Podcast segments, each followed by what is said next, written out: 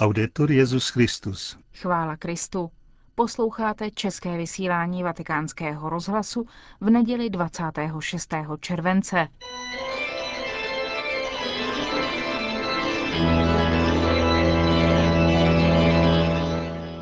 Církev a svět. Náš nedělní komentář. Připravil Josef Koláček.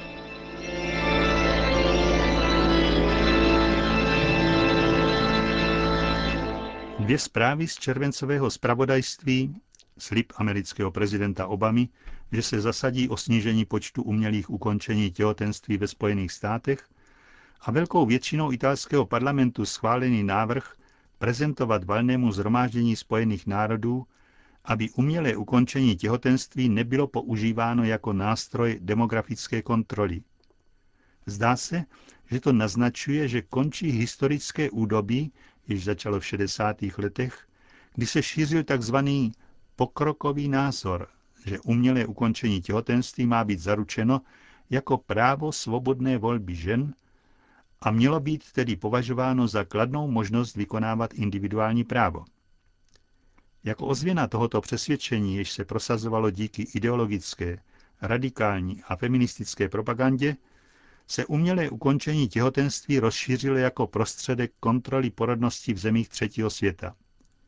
A dělali to i mezinárodní humanitární organizace a propagovali je jako nástroj, který prý zaručuje svobodu žen, a to i tehdy, když to nařizoval stát. Dnes demografická krize a protestní hlasy proti tiché likvidaci nevinných bytostí, které se zvedly především ze strany katolické církve, jež vždycky bojovala za to, aby na světových konferencích nebylo umělé ukončení těhotenství oficiálně považováno za metodu antikoncepce a za jakési znamení osvobození žen, vyvolávají změnu názoru v této otázce, která zahrnuje i feminismus. Ostatně je už zřejmé, že se nedosáhlo ani toho, čím se oháněli zastánci potratu, jako pádným důvodem k podpoře uzákonění potratu, totiž jistota, že se tímto způsobem zmenší počet ukončení těhotenství, ba že zcela zmizí, také díky svobodnému rozšíření antikoncepčních prostředků. Proč naše pokroková a osvícená národní společenství nedokážou potřít toto zlo? Bylo by na čase opravdu vážně si položit tuto otázku a snažit se hledat přesvědčivé odpovědi, ne však ideologické. V této souvislosti přichází na pomoc poslední kniha psychoanalytika Claudia Rizé Krize daru, narození a ne k životu. Podle něhož potrat, tedy umělé ukončení života nenarozeného dítěte, nevzniká jen z individuální ničemnosti nebo nepozornosti nebo z oportunismu politických stran, nezodpovědných a důkladně neobeznámených s problémem. Claudio Rizé zdůrazňuje, že sahá svými kořeny do mnohem rozsáhlejší půdy psychologie, poznání a afektů a je živeno větším zpátečnickým pokušením, které je vždy přítomno v lidské psyché, duši, totiž zabít nové, co se rozvíjí, co vyžaduje změnu, sotva, že to začíná nabývat konkrétní formu.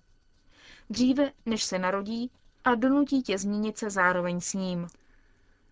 Autor začíná svůj průzkum už od řecko-římských mýtů, aby dospěl k židovsko-křesťanské tradici, znovu objevuje v náboženských tradicích smysl, význam narození, totiž význam obnovy a znovu zrození, jim se často staví na odpor strach.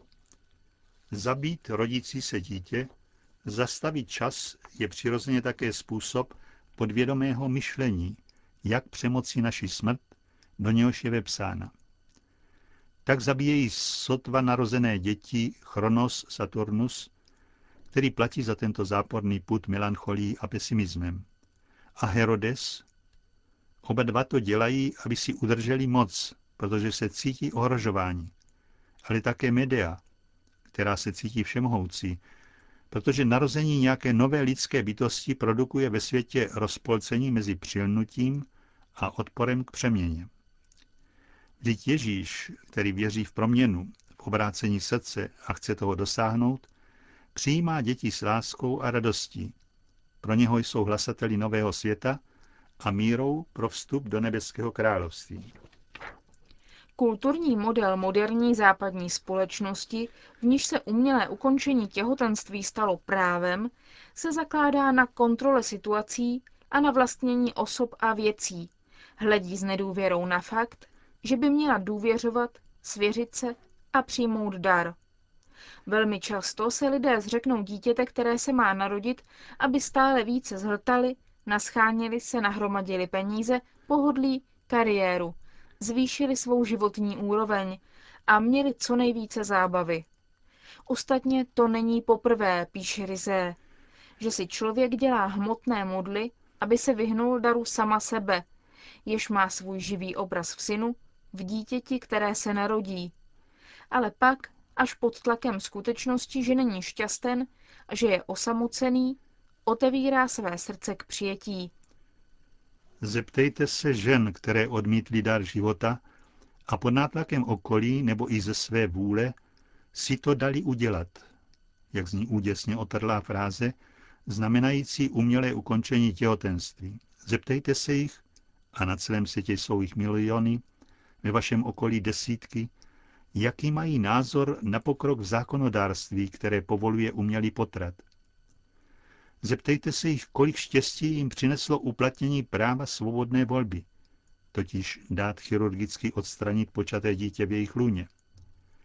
Zeptejte se jich, kolikrát je při pohledu na hrající si děti, a zvláště na plačícího drobečka, bodne myšlenka, to mé dítě si mohlo také takhle hrát, takhle opojně plakat a být také tak miloučky. Zeptejte se jich, kolikrát v noci, když nemohou spát, se jim vrací hlodavá myšlenka, výčitka svědomí na ty chvíle, kdy lékař dokončil chirurgický zákrok umělého ukončení jejich těhotenství. Zeptejte se jich, zda na ty chvíle myslí jako na chvíle štěstí a radosti.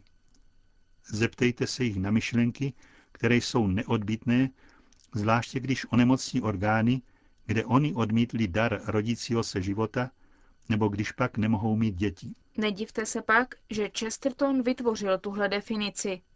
Pokrok nikdy nebyl nic jiného než pro následování obyčejného člověka. Naše téma nám vnucuje dodatek, než pro následování a zarputilá dychtivost zničit rodící se život.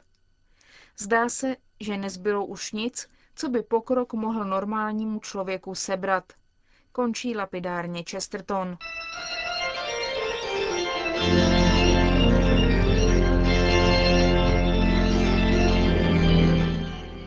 To byl náš nedělní komentář Církev a svět.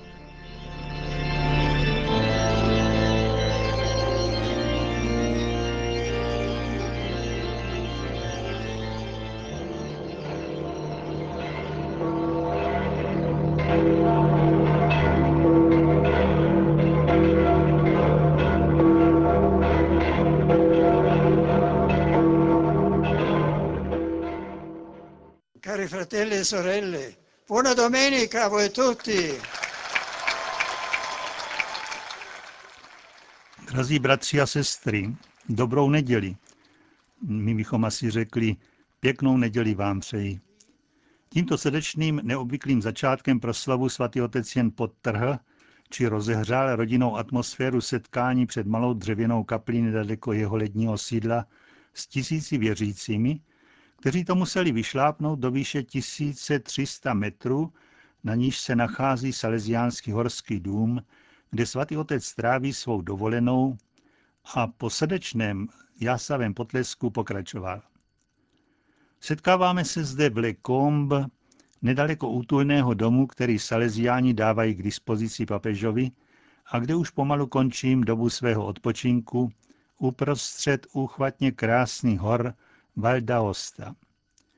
Jsem vděčen Bohu, že mi udělil radost těchto dní, plných opravdového uvolnění, navzdory malé nehodě, jejíž stopy tak dobře vidíte. Používám této příležitosti, abych s láskou poděkoval těm, kteří se vynasnažili být mi diskrétně a s velkou odaností na blízku. Zdravím kardinála Poletto, přítomné biskupy a zvláště biskupa z Aosty, monsignora Josefa Anfosiho, jemuž děkuji za slova na uvítanou.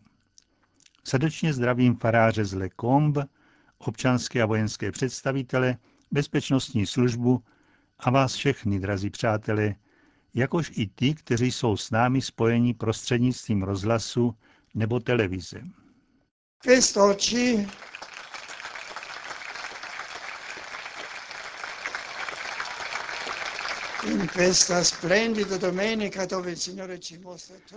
Dnes, v tuto úchvatnou neděli, kdy nám pán ukazuje celou krásu svého stvoření, liturgie předkládá evangelní stránku z 6. kapitoly Janova Evangelia, která líčí nejprve zázrak rozmnožení chlebů, kdy Ježíš dal jíst tisícům osob s pouze pěti chleby a dvěma rybami, pak další zázrak, když pán za bouře kráčí po hladině jezera a nakonec řeč, v níž se zjevuje jako chléb života. Při vyprávění o znamení chlebů evangelista zdůrazňuje, že je Kristus požehnal modlitbou díku vzdání, než je začal rozdávat.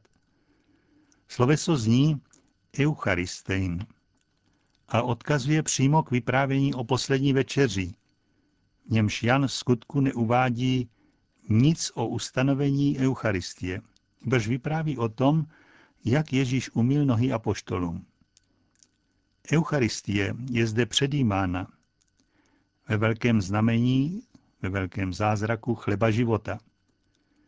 Jak nepřipomenout v tomto kněžském roce, že se zvláště my, kněží, můžeme zrcadlit v tomto Janově textu a stotožnit se s apoštoly tam, kde se ptají, kde nakoupíme tolik chleba, aby se ti lidé najedli. A když čteme o tom bezejmeném chlapci, který má pět věčných chlebů a dvě ryby, tak nám samovolně napadá a ptáme se, ale co je to pro tolik lidí? Jinými slovy, kdo jsem já? Jak mohu se svými limity pomáhat Ježíšovi v jeho poslání? A odpověď dává sám pán. Právě tím, že vložíme do jeho svatých a cíhodných rukou to málo, čím my kněží jsme, Stáváme se nástroji spásy pro tolik, ano, pro všechny. Un secondo spunto di riflessione mi viene dall'odierna memoria dei santi Gioacchino e Anna. Druhý bod naší reflexe nám poskytuje dnešní památka svatého Jáchyma a Anny, rodičů Madony, a tedy Ježíšových prarodičů. Toto výročí nám dává myslet na téma výchovy, které má tak důležité místo v pastoraci církve. Zvláště nás vybízí modlit se za dědečky a babičky, kteří jsou v rodině často opatrovníci základních hodnot života a často jejich přesvědčiví svědci. Výchovný úkol prarodičů je stále důležitější a vstává se jim tím více, když rodiče nejsou sto zajistit náležitou přítomnost u svých dětí v době jejich růstu. Svěřují ochraně svaté Ani a svatého Jáchyma všechny dědečky a babičky na světě a posílám jim zvláštní požehnání. Pana Maria, která se podle krásné ikonografie učila číst písmo svaté na klíně své matky Ani, kež jim pomáhá, aby všichni živili víru a naději z pramenů Božího slova. A po společné modlitbě Anděl Páně s asi pět tisíci horalů a turistů po místním mariánském hymnu, který zpívá smíšený sbor za doprovodu žestí, svatý otec udělil všem apoštolské požehnání. Benedicat vos omnipotens Deus, Pater et Filius et Spiritus Sanctus. Amen.